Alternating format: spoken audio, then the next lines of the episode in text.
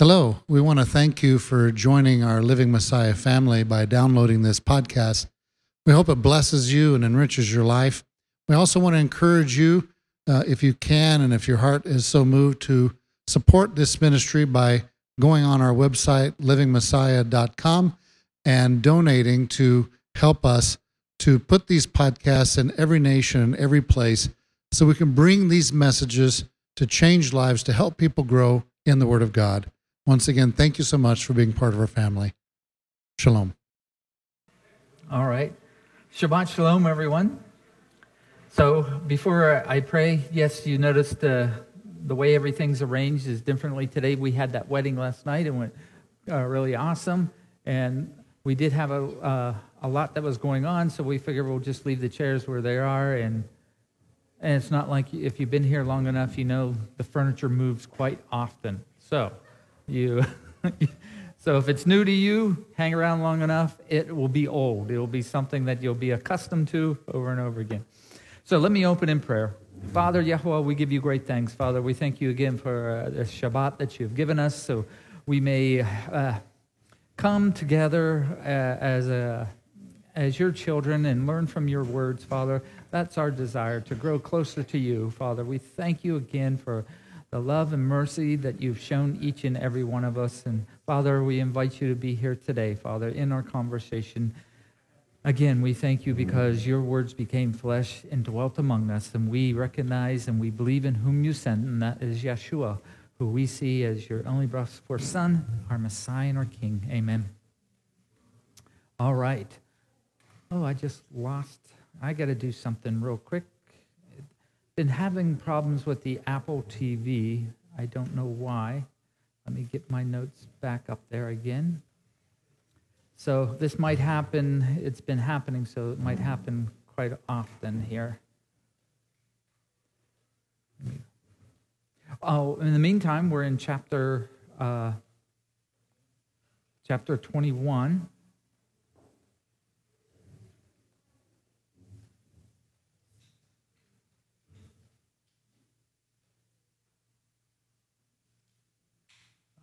Okay, this should do it now. Yay! Yay! Maybe not. There we go. Okay, it's a delay here. So, anyhow, so I'll take the first half here a little bit uh, uh, where we're at, and then uh, later on. Uh, we do have the microphone. If you have a comment or a question or anything like that, please just raise your hand and the mic will find its way to you. We just ask, kind of be brief and be on point of where, where we're talking uh, and what we're talking about, okay? So, uh, just a real quick review. We are in Jerusalem uh, at the time of the Passover. Uh, we left off last week about the people crying out for a king, you know. Uh, but the, the chief priests and the scribes didn't really like this. And, and Yeshua replied to them. And he replied to them is interesting uh, with, uh, uh, with a prophetic psalms, I guess is the best way to explain it. Out of the mouth of babes and infants, you have founded your praise or your strength. And we really went into that. Um, so, but I want to read from you uh, from Luke as well. And um, I've said this before in the past, but we're using Matthew as a guide, but we're kind of going to be bringing in, especially with certain things that happen. You see, we'll bring in Mark uh, or Luke and bring those things in. And then what I'm hoping uh, after we get done with Matthew, we pretty much would have covered uh, uh Mark and Luke, and then we'll focus on the book of John, only because the book of John is unique to the, the four gospels in its sense. But so that being said, let's go to, uh, I want to read Luke as well. Um, so Luke 19:37 uh, says this, and as he was coming near already to descend the Mount of Olives, the entire crowd of taught ones began to praise Elohim, rejoicing with a loud voice for all the miracles they had seen saying, Blessed is the sovereign or the king who comes in the name of Yahweh, peace in the heavens and glory esteemed in the highest. And some of the Pharisees from the crowd said to him, Teacher, rebuke your taught ones, your disciples. Okay? But he answered and said to, I say to you that if these shall be silent, the stones would cry out.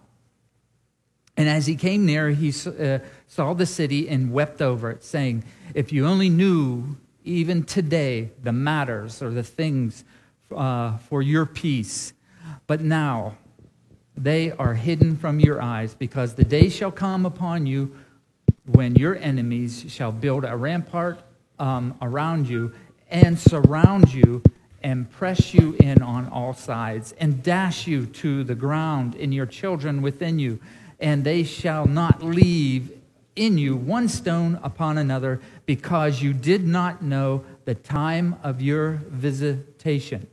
Now, this word, uh, I'm kind of going off my notes, or going away from my notes real quick, but this idea of visitation, it pops up a lot, and it popped up in last week when we uh, were reading. So, this visitation, um, it's ultimately when uh, something's happening, something that's been told, and something's happening. But the bigger thing about the visitation is when the Father's visiting his people, and that is directly associated with the temple, the tabernacle, and the feasts. They have to be connected in there. So that's very important. So now it's, it's interesting here. It sounds like we just read that, didn't we? Because uh, over the past week or so. Um, and I wanted to share this story with you, and this is for, I don't know why, uh, I just felt I should. It gives you a little bit of insight on me, too. So uh, and it's kind of funny. But like that, we, it seems like we just read this story, right? But this story's in another gospel. And uh, what I want to share with you is like, I remember I grew up Presbyterian, okay? So I knew my Bible verses, I knew my Bible, I went to Sunday school, all that. I really did, okay? So, but then there was a time, let's say I did my own thing or whatever, and then I got came back to the Lord, so to speak, and got back in the church and stuff. So I started reading my Bible again, yeah. And I remember reading it, and then how do I explain it? I remember reading it, you know. So I said I'm going to read it all through, uh, or at least I started with the New Testament, that type thing. You know, it just you get that from the Christian side, I guess. You always start there and then go back. But I started reading, uh, got one book done, you know, like, wow, that's awesome. Started reading another book. Then I'm like, I just read this and I am thought maybe I didn't have my, the Bible, I didn't mark it right. And what I'm trying to say is like, it didn't occur to me that these stories repeated in all the Gospels. So, and that's something to think about. Um, and in the sense that I remember growing up hearing Bible verses and learning Bible verses and things like that. But if that's all you ever learn is the Bible, the Bible verses and know some of that, and you don't know the huger context, you'll fall in the same trap I was, not realizing, oh, you know, this is a repeat of the same story. It just, I was astounded. It's like, wow, that's, that's weird. And what it showed is I didn't know my Bible. I didn't know the text you know, I knew the scriptures. I, I, you know, you grew up doing right things and stuff like that. I'm not saying that. But it does show that it's like, it's something that you need to read these for yourself. You need to go back, like, we're like I'm trying to show you today. We're, we're in the book of Matthew looking at the Passover, but we're also looking at from these other witnesses, and you see that there's so much more going on. So, so I just, I don't know why I, I thought I'd share that with you. I just thought it was kind of, uh, kind of funny maybe it's just for me, but uh, it's a so it's a different commentary, uh, and it's different commentary, so to speak, on different events, and that's very important because that shows us um, uh, shows us a lot of different things on how, like each and every one of us, when we hear Scripture, and depending on how how our lives with things are going to affect us a little bit individually. We're all going, we're all worshiping the same God, but he, he has the same principles for all of us, but he knows all of us are uniquely wired.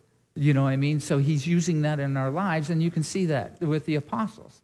You know, he didn't breed robots. Uh, I guess, for, uh, for us to be robots. So we have uniqueness, and he speaks to us, and it's amazing. He can speak to all of us because he knows how to do that how he designed us. So, Yeah, so Yeshua is in Jerusalem at this set appoint time, or this feast, as, as we see again.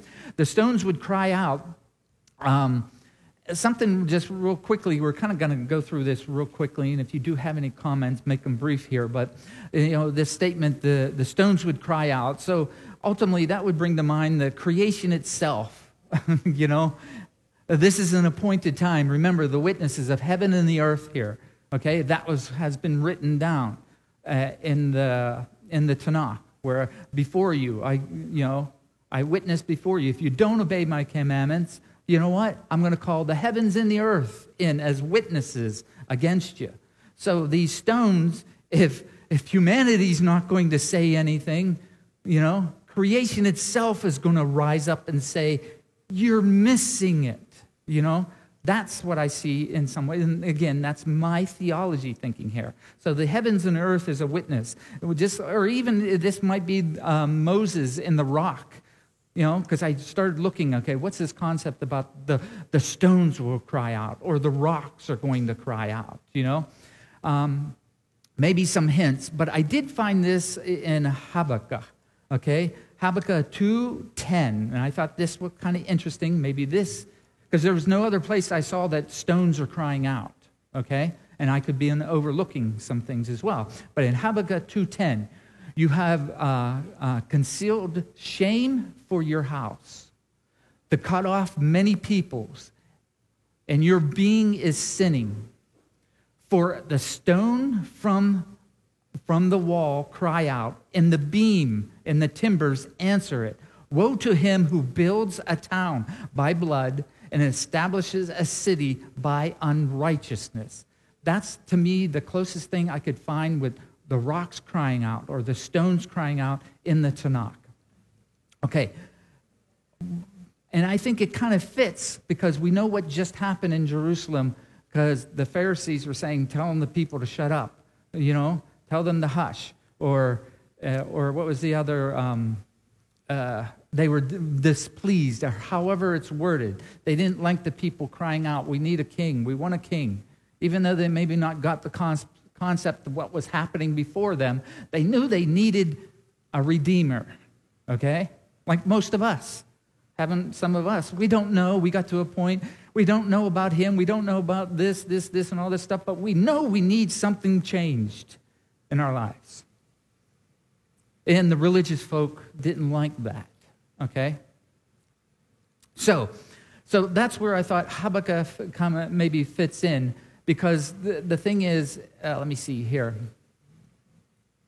Then, because see, if we go, if you, you're going to have to go back to Habakkuk 2 and read it for yourself. But it does, uh, in the beginning of Habakkuk 2, it says this I stand, uh, um, I stand at my watch and station myself on the watchtower and wait to see. And he says to me, this is Yahweh, Yahshua, all right, says to me, he says to me, and um, what to answer when I'm reproved. And Yahweh answers me and said, Write the vision and inscribe it on tablets so that he who reads it runs. For the vision is yet for appointed time, a feast or appointed time, and it speaks of the end and does not lie. If it lingers, wait for it it shall certainly come, it shall not delay. Doesn't that sound like another? Don't, you know, it sounds like the Father's tearing, but wait, all of a sudden it's going to be there. His words are going to come true. So that's why I thought maybe this stones crying out referred to Habakkuk and what was going on. Because Habakkuk, if I remember right, it was a prophet. He was seeing all this stuff going. And mind you, too, he saw that, yes, there was worship of Yahweh, but they were mixing it with other things at the same time. So I don't see that's any different than at the time when Messiah was there. Yes, Joe, the mic will come right to you. So see those beings not upright in him who's puffed up, but the righteous, here it is, the righteous shall live by his steadfastness. Now, isn't that interesting? Whatever's going on, it still comes back to whoever's righteous which is the commandments, are going to live by the commandments. Joe. Okay, in uh, verse 40, the, the word stones is in the plural. but cry out. And then in uh, uh, verse 44, uh, do uh, not leaving one stone upon another. That's when uh, the, the temple was destroyed. Okay, now 78, yes. Okay, now it's the stones in uh, verse 40. What stones are we talking about? Are we talking about the stones on the street? Or are we talking about the stones in the, uh, making up the temple? I think it's a combination of all those. And, uh, and why I say that, because you can see it directed just to one thing, but yet at the same time, if I'm correct in associating it with Habakkuk, Habakkuk associating it with the people, but yet we're talking about he just left his father's house. Okay? So they're building this house incorrectly. The stones in the house are crying out to the beams in the house. You know? Anyone that builds this house, right, without righteousness or on blood, it's wrong. Now, we all know ultimately that house is a picture of me and you. So you can see all of a sudden anyone that lives his life based on unrighteousness or on, on based on blood and power. So you can see how you can go like some of these deep, deep, deep uh, paths on this. So thank you, though, Joe. And the last uh, uh, in Habakkuk 2:20, but Yahweh is in his set apart uh, or his house or his temple. Let all the earth be silent before him. So you can see the association with the house, with the Father's house. And the importance that Messiah saw his Father's house is a very important thing, too. And if, he, if Messiah thought it was very important, not such that it was a building, but the representation it was about, then we better look at that and respect that viewpoint as well. All right? So, uh, let me finish in Luke here, real quick. And having entered into the set apart place, he began to drive out those selling and buying. Okay, same thing that we read in the other, uh, uh, in Matthew and Mark, saying to them, It has been written, My house should be a house of prayer. We went over that. But you have made it a den of robbers. We see the association again with the house here. And all that's associated with the house is where he visits his people. That's where the feast comes. That's where everyone gathers to it. And that's where he puts his great name that we are to represent. And he was teaching daily in the set apart place, but the chief priests and the scribes and the leaders of the people were seeking to destroy him. So here in Luke, okay, the other places they're kind of displeased or whatever. In Luke, they were seeking to destroy him. But they did not find what they might do, for all the people were hanging upon him and listening. So they knew this, the people, just the basics knew. They might not know every little, like any of us today. We might not know everything about our God, but we know we need him. And we know we need to cling to him and do what he says. So, say the least, he did make a, a great impression here. You know, if you can really visualize this, him coming in, tossing the tables, uh, the friction going on, okay? Now, there's a lot more that we can search out and ponder about, but I do want to continue with Matthew uh, 21. We left off in um, left off at verse 17, okay, in Matthew. And having left them, uh, left them, he went out of the city, and this is where he was just with where he healed people and the Pharisees and them all um, uh, screaming, Hosanna, give us a king, David. Okay? So, having just left them, he went out of the city of uh, Bethania and um, spent the night there. And returning to the city early in the morning, he became hungry. It's interesting. Now, Passover isn't yet, but we know it was like Nisan 10, I had mentioned to you. So it's like four, those four, three, four days before Passover, but that's where he's visiting. So he became hungry and seeing a, a fig, uh, seeing a single fig tree, by the way, he came to it and found not on it but leaves, and said to it, Let no fruit grow on you ever again. And immediately the fig tree withered. And the taught one, seeing it, marveled, saying, How did the fig tree wither so soon? And Yeshua answered and said to them, Truly I say to you, if you have belief, trust, and do not doubt. Stick to it. All right? You shall not only do what was done to the fig tree, but even if you say to this mountain, Be removed and be thrown into the sea, it shall be done. And whatever you ask in prayer, trusting, believing, you shall receive. So,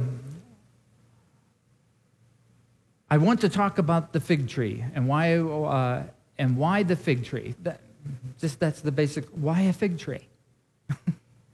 you know, and that's what I try to do. Why did it, why a fig tree, not an olive, not a peach, or whatever? It was specifically a fig tree, and I. That's one thing I I firmly believe. Any of the stories Messiah uh, does, he's he chooses these things specifically. You know. So. Most, uh, most say that the fig tree represents Israel, and I, I, I would agree. But keep in mind, Israel is defined in Scripture as his people, okay? And what I mean about that is, you, uh, is that if you consider yourself Elohim, uh, uh, Elohim's or God's people, okay, then it's about you. All right? You can't take yourself out of that equation.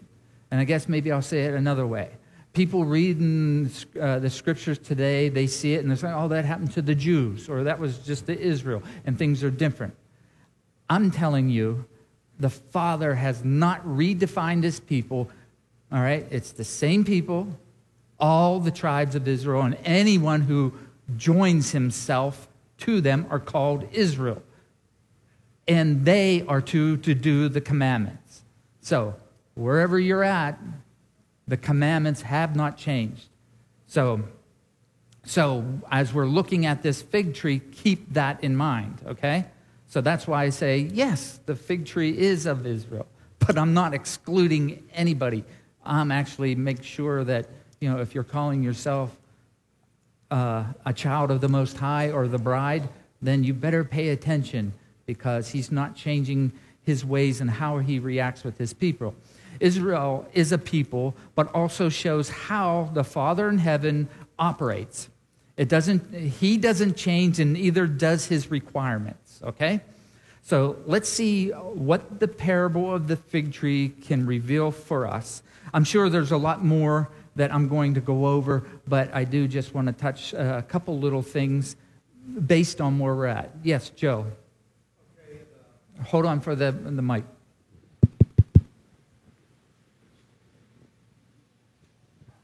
uh, the, the fig tree did not die. The word wither is like it shriveled up, but it didn't, it's, it's not a dead tree. And he said, uh, How did the fig tree wither so soon? How come it dried up so soon? But that's not a death. Correct. In some ways, yes. And that's what we'll see. I think what we'll, I I mean, if I remember right, I'll see what other, I think we go to uh, Mark as well, and we'll read the same story and compare some of that. But no, that's a great, that's a great way of looking at it. And I think that's important, and that's good to do. Thank you. So in Mark 11, 7, and they brought the colt to uh, Yeshua, and they threw their garments on it, and he, and he sat on it. And remember, this would be deja vu again. So, and many spread their garments on the way, and the others were cutting down branches from the trees, and they were spreading them in the way. And those going before and those uh, following cried out, saying, Hosanna, blessed he who comes in the name of Yahweh, blessed is he who comes in the reign of our father David. Again, that kingship. In the name of Yahweh, Hosanna in the highest. And Yeshua went into Jerusalem, into the set apart place, and having looked around, looked all around, he went out to Bethany with his twelve as the hour was already late. So basically, this has Yeshua entering Jerusalem. Uh, we read that before, but here's where I kind of want to focus a little bit more on uh, here on 12. And on the next day, they had come out to Bethany he was hungry.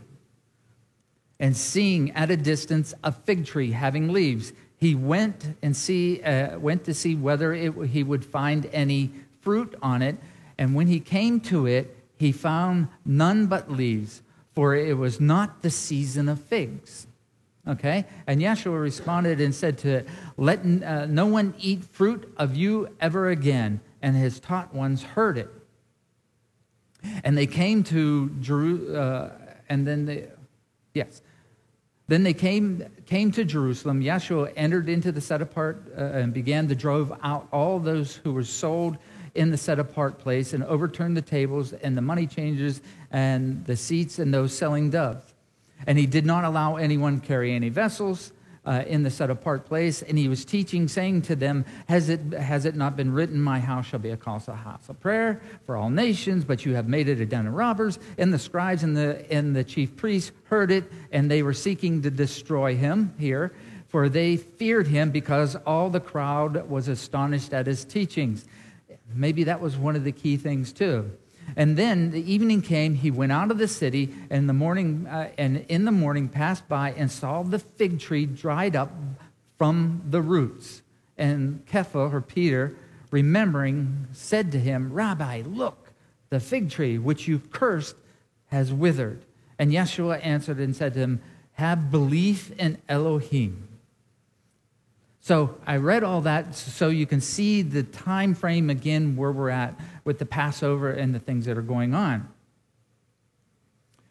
So then it goes on, for truly I say to you, whoever says to this mountain, be removed and throw it into the sea, and does not doubt in his heart and trusts that, that he, what he says shall be done, he shall, he shall have whatever he says. Because of this, I say to you, whenever you ask, uh, whatever you ask, when you pray, trust or believe, and you shall receive them, and you shall have them. And whatever you, whenever you stand praying for, if you hold whatever against anyone, forgive, so that your Father in heaven also forgive you and, and your trespasses. But if you do not forgive, neither shall your Father in the heavens forgive your trespasses.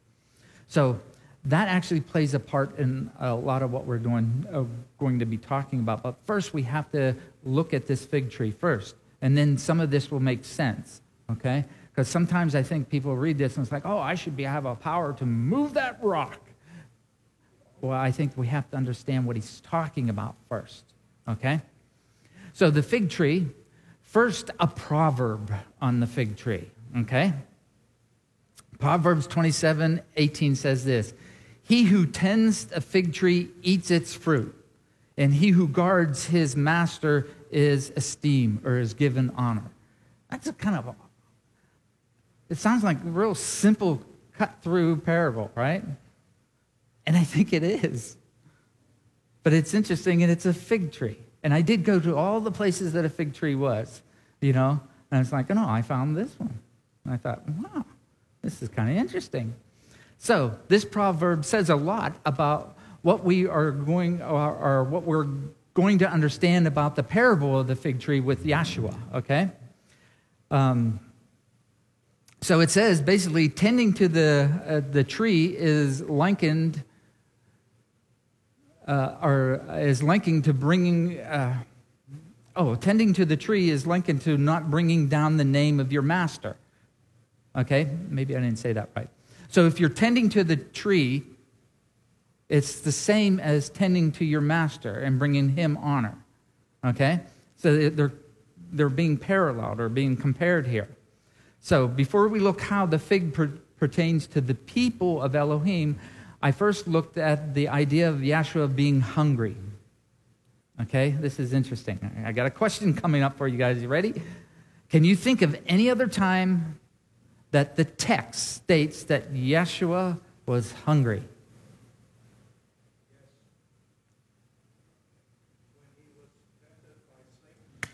Awesome. Yes, say that in the mic. When, when he was tempted by Satan. That's right. For Matthew 40 days. 4 1. Yeah. Then Yeshua was led up by the Spirit into the wilderness, and he was tried by the devil or Hasatan, the bad guy, whoever. Okay, and after having fasted 40 days and 40 nights, he was hungry. Okay, and there came uh, and said to him, If you are the son of Elohim, command these stones become bread. And he answered and said, eh, It has been written, Man shall not live by bread alone, but every word that comes from the mouth of Yahweh. So, man shall not live by bread alone. So, already we can see this idea of when Messiah was hungry, only two places that I could find. And one of them has to deal with the commandments. Imagine that. the Old Testament. All right? So man shall not live by bread alone. This is the very thing that, uh, that is uh, behind this parable of the fig tree. I'm telling you right quickly before, you know, not leaving you hanging on the branch or anything like that, pun intended. But it is about the commandments, okay? So uh, it's about obedience to the commandments. Keeping the commandments bears righteous fruit. We know that. We over and over again we see this imagery. This is the major meaning of the parable I want to highlight. Just to, uh, to back up this whole thing, what Messiah when he was hungry and what he used to overcome this hunger, if we're going to jump to that type of thinking, it's coming from Deuteronomy 8. Guard to do every command which I command you today that you might live. And this is how Messiah survived by the words of the Most High, by Deuteronomy, the Old Testament. That's how he overcame everything, right? So would it be any different for us today? I wouldn't think so. And go, and you shall possess the land which Yahweh swore to your fathers. And you shall remember that Yahweh your Elohim led you all these 40 years in the wilderness to humble you, to prove to you, to know whether you're, uh, what is in your heart. Oh my God, we're talking about heart. Isn't that just New Testament stuff? But no, it's not. Old Testament is talking about your heart as well and how it's associated with the commandments. Whether you guard my commandments or not, and he humbled you and let you suffer hunger and fed you with manna which you did not know, nor did your fathers know. And remember, Messiah said he is that manna, right? Uh, to make you know that man does not live by bread alone, but by what? Every word that proceeds out of the mouth of Yahweh. Everything that Yahweh says, all his commandments, all his direction for your life, they never change as it was in the past, it is now. So, and Yeshua, uh, again, Yeshua's teachings, believe it or not, are not new. they really aren't. In some ways, there's nothing new. Now, I'm not saying that there isn't new revelation that we see, but what he's talking about and how he's teaching and where he's getting his information is nothing new. We have the mic over here, John, uh, or, oh, I'm sorry, Tanya.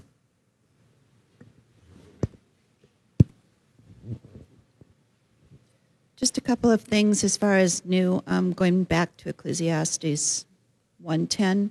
Again, is there anything whereof it may be said, See, this is new, hath been all, it hath been already of old time, which was before us. And then also, as far as the fig tree, what came to mind was, oh goodness, hold on. 2 Timothy 4 2. And in the King James, it says, Preach the word, be instant in season and out of season. So I'm thinking the fig tree. It also had mentioned the season. It wasn't the season for them. Correct. Yes. And preaching and we'll the word see that a little bit and would be a what fruit. that meant. Yeah. No, awesome. Thank you, sister. So, on this idea of hunger, uh, before we uh, go further, remember Matthew 5 6, because we're in the book of Matthew. Remember this? Blessed are those who hunger and thirst for righteousness, because they shall be filled. So let me show you more why I believe that the commandments are tied to this parable of the fig tree.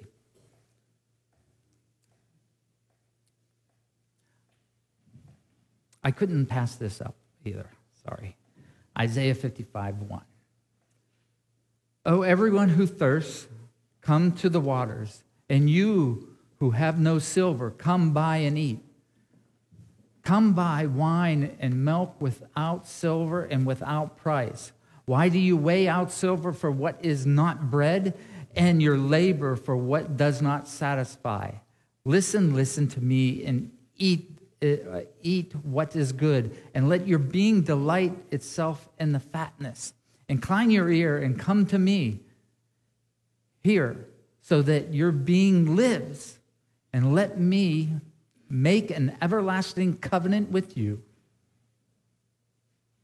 The trustworthiness of David, the king, fits exactly what's going on in Jerusalem. Hosanna to the King of David. We need our king. Then it goes on to say, See, I have given him as a witness to the people, a leader, a commander for the people. See, a nation you do not know, you call, shall call, and a nation who does not know you run to you. Because of Yahuwah, your Elohim, and the set apart one of Israel. For he has adorned you. Seek Yahweh while he is to be found. Call on him while he is near. Let the wrong forsake his ways, and the unrighteous man his thoughts. Let him return to Yahweh, who has compassion on him, to our Elohim, for he pardons much. For my thoughts are not your thoughts, neither are your ways my ways, declares Yahweh. To me, that is part of this whole hunger for thirst or hunger for righteousness. And again, it's found in the prophets. But everyone that every mouth that proceeds out of the mouth of Elohim in the wilderness of the temptation, uh, like Joe pointed out, the Messiah, the temptation, and here at the fig tree are the only places that I found that Yeshua solely was hungry because of what he witnessed in his journeys and at Jerusalem and at the temple in the time of Passover. Was he hungry for righteous fruit from the people and really found none? Because isn't that what he just walked away from in some ways? He just walked out of the set apart place, overturns the tables. They're treating the house wrong. You got these people, the leaders that, you know, should have been doing one thing, and the people confused about something else. They missed their day of visitation. So, was to me, is that what Messiah was hungry for? He wasn't finding the righteous acts out of his people. And that's what this tree then can re- represent because there was no fruit for him to eat. There was no one that he could hang out with and know that, you know, think about that on the small level. I'm just thinking, you know, we need that amongst ourselves. We need to know that we can hang out with our brothers and sisters and know that there's righteousness happening in our lives. You know? And that should be powerful because the world does it pretty good. So we should be able to do it even better than them. That was a complete side note. No, so now let's continue with the fig tree picture with some more of the background why he used the fig tree. So I should be able to finish this, okay? Hosea, uh, Hosea 9:10. I found Israel like grapes in the wilderness. I saw your fathers as first fruits on the fig tree in its beginning. They themselves have gone to Baal Peor and separated themselves to shame and became as abominable as, as that which they loved. So, in the beginning, they were these first summer fruits, or these first fruits on the fig tree, but they didn't come to be righteous, good, sweet fruit. That's what the prophet's saying here, because they strayed, they mixed things. No different than us today. So here's one place Israel is compared to the fig tree, specifically the fathers, the leaders, as I would understand it. Just like what happened at the feast with the chief priests and the scribes. Remember, we just read that. There's this conflict going on there. Okay?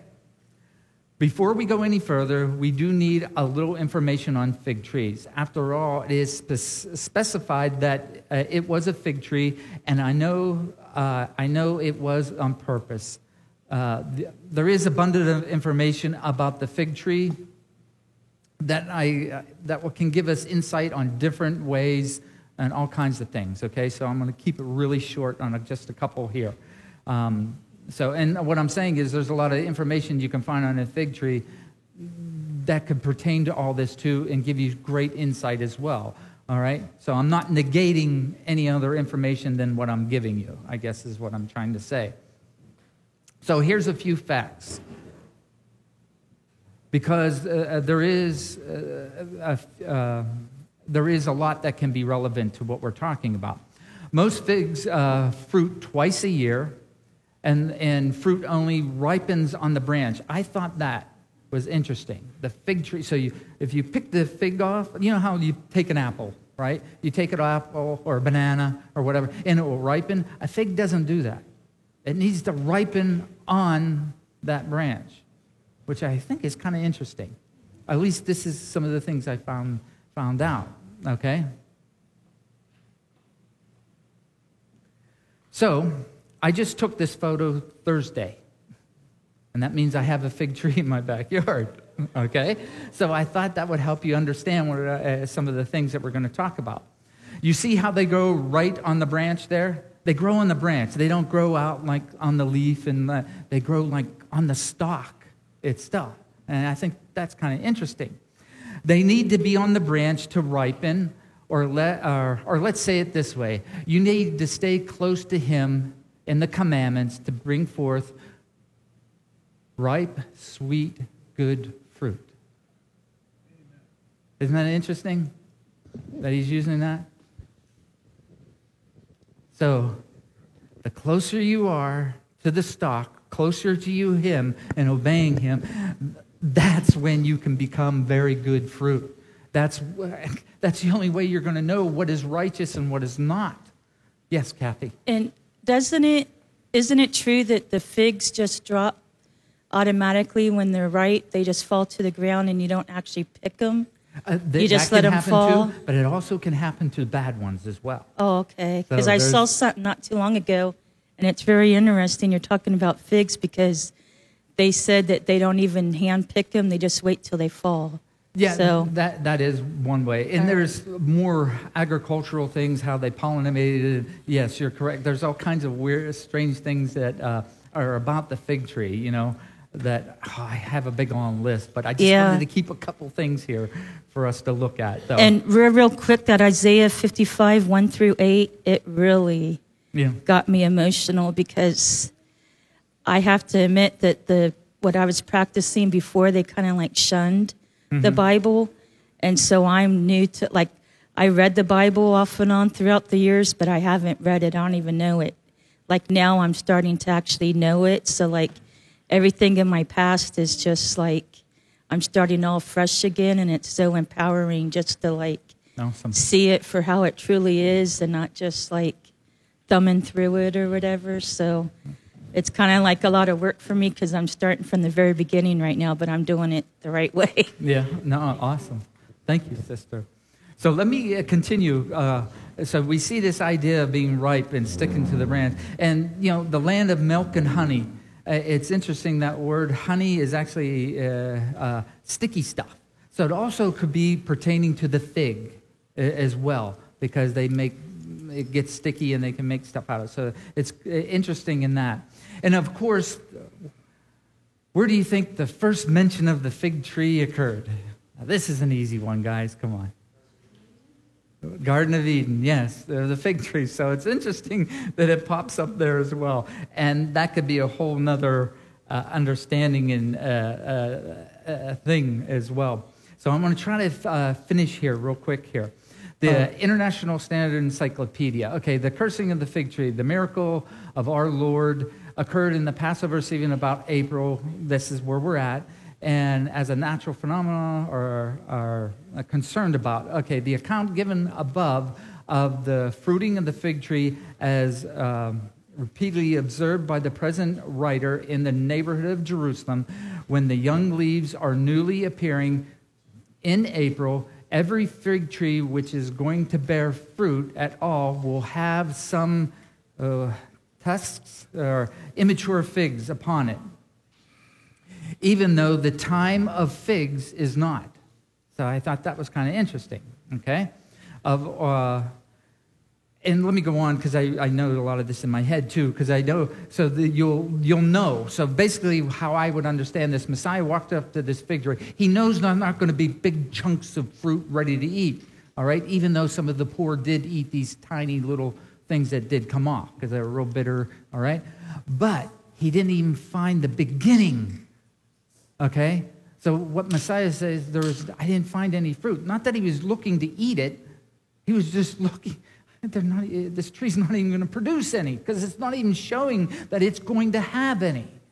So I think that weighs even deeper with Messiah. They you know, in that sense. And those are the ones that actually Kathy can fall off too. Uh, there's all kinds of things depending on uh, the fig tree, how where it's at, and you know, our tree we pruned it wrong, I guess, and now figs come out and they've just fall and they don't even ripen. But you have to do all kinds of stuff. So Ralphie? so, yes. Okay, uh, you mentioned a while ago that uh, the figs ramp, uh, ripen on the branches. Well, uh, God is the root, we're the branches, as it talks about in the Gospels. Okay, and if the fruit is in conjunction with the root being God, the fruit of the Spirit is what ripens as we get closer to the root. Oh no, I would agree. And now, and it's interesting that you're talking about because that's how I see the very spirits associated with the fruit. Okay, and so the fruit of the spirit is something that you're going to physically see. You have to physically produce. You know, uh, which I think is I'll just stick there. I won't go down that path any further. So I'll get one more comment and then we'll have to close out. And then next week and we can finish up with the fig tree and do a real summary of all that. And so keep all this stored in your brains for next week. Paul. Yeah, it's interesting because you were talking about the time of Passover or Pesach where there would be an inspection done. Uh, I think there are multiple inspections that are in this section here. Uh, when uh, Yeshua was going through Jerusalem, he would be inspected.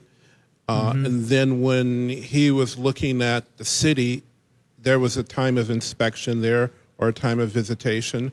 And then when he comes over to the fig tree, that's another inspection that is being done to see if anything is producing fruit. So, no, it, no, I'm glad you say that because that over, gets overlooked a lot.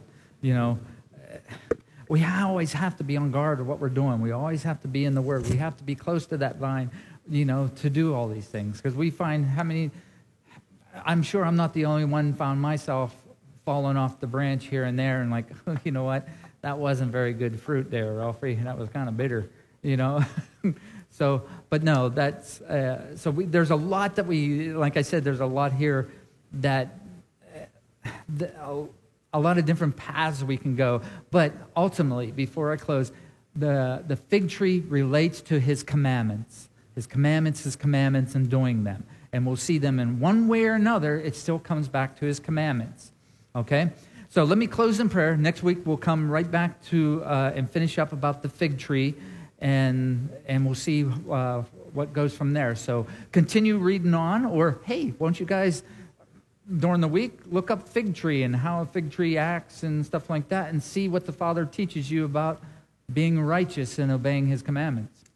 Father Yahweh, we give you great thanks. Father, we thank you that you have bedded everything in your creation as we can see it. Father, your creation testifies that you are Yahweh and there is no other. Father, we thank you. We thank you that your words became flesh. He has dwelt among us. You have not left us, and we trust in whom you sent, that is your Son, Yeshua who's bringing us back to you, Father, our Messiah, our King. Amen. Shabbat Shalom, everyone. I'm glad all you came and are here. Uh, those online will be back in about 25 minutes, so please come and join us. Have a wonderful day. Thank you for your time.